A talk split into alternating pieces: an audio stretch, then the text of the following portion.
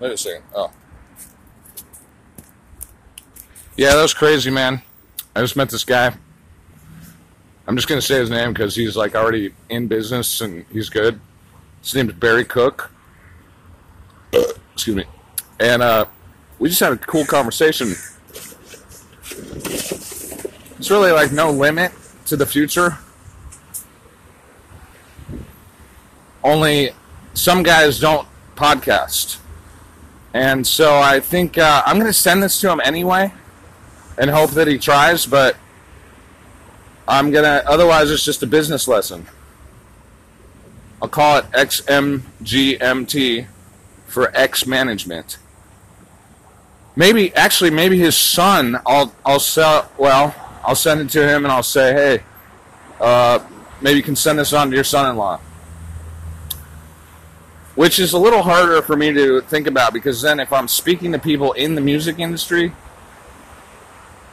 it's a little more like, you know, maybe they'll cut through any of my optimism or my my doubt and they can read it. Plus tradecraft. So if I give out too many ideas all at once, competition ensues. And uh, I call competition OPPO, O P P O. In politics, there's opposition research, and it's a, just a well known shortened form of the word. But you can call it haters. That's a phrase that a lot of us use when we're kids. I mean, the kids nowadays, we use this phrase. Haters are opponents who mock you or undercut you or use what use your vulnerabilities against you. Well, I wouldn't want to assume that anybody was going to be like that to me, but I don't know. And Live Nation, I walk by Live Nation almost every day in Beverly Hills.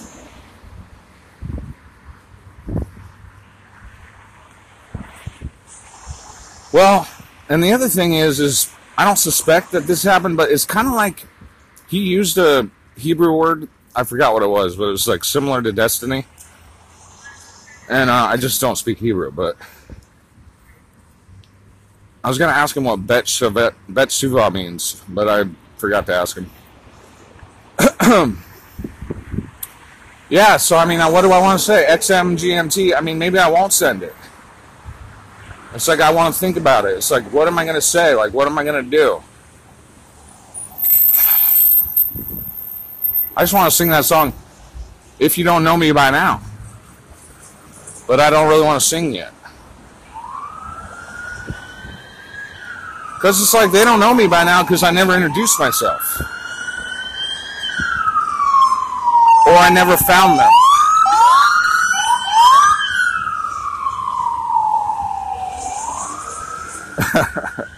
I diss in the that guy. I diss in the that. Now you know this and that and this and that. That's hat. Well, you know this and that and this and that and that. Meyer Lansky.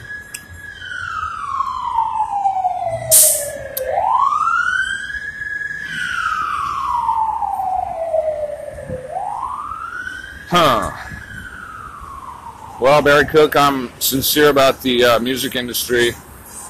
And the reason I was asking about deadheading is because I'm thinking about cost effective ways to move PA and all that. But these riggers, they've been doing it for so long, right?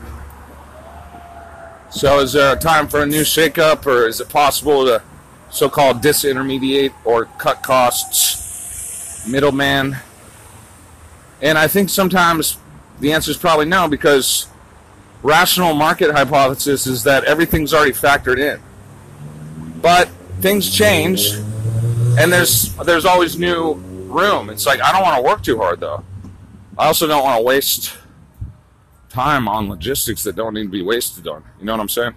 No, I mean the point is there's a lot of ways to move finance and product, and I only want to do safe and legal.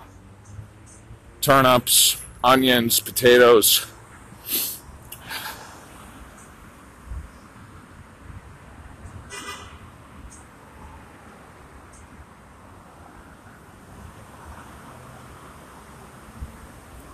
Huh. Yeah, because, I mean, there's always an LBJ, there's always a Brown and Root. So I try to give him a little pitch at the end of it. I mean, a guy that's as smart as him, who doesn't know that there's nanothermite in the ground zero dust that was explosive, demolition material, is just another guy to me. Even though I like to hear about the outfit.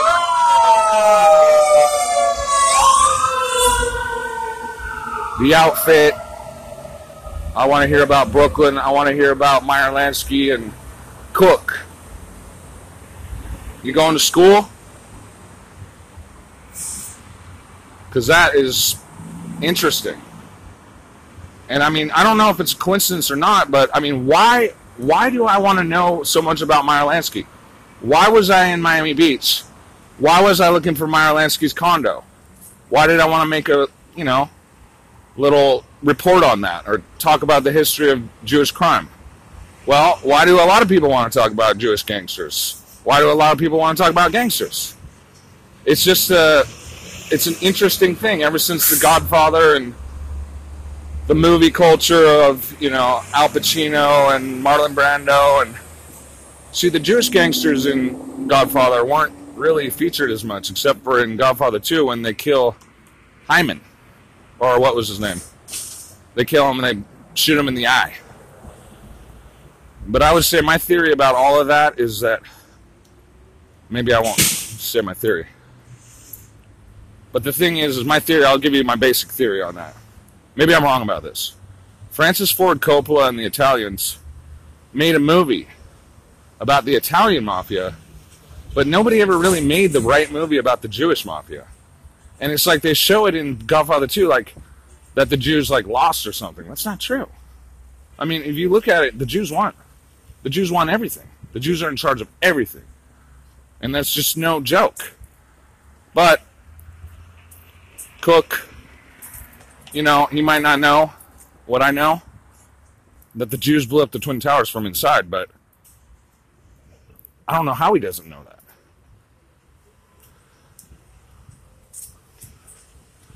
Anyway, weights and measures, scales, uh, fair dealings is good for me. I like to be bird eye. I like to, uh, uh, bird dog, excuse me. I'm a fine man in the sense that if there's a scale, I want the scale to be balanced. in dealings. In governance, though, you know, the scale is fucking tipped. It's way tipped.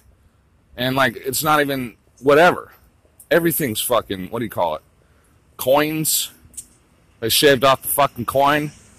You know, everything's, everything's, what do you call it? In alchemy, it's just nothing's pure. Everything's been fucking corrupted. Oh, and that's what it was. There's a book I read about the Peaky Blinders, the real Peaky Blinders. They got caught shaving coins and, uh, you know, basically de- debasing the coin. Is that that's what it was? The old crooks, and it's true. Look it up. The real Peaky Blinders got arrested for debasing coins in England or maybe Birmingham. Now, I don't like that kind of thing, but that's what people do, right? People they say they spray raid on cannabis.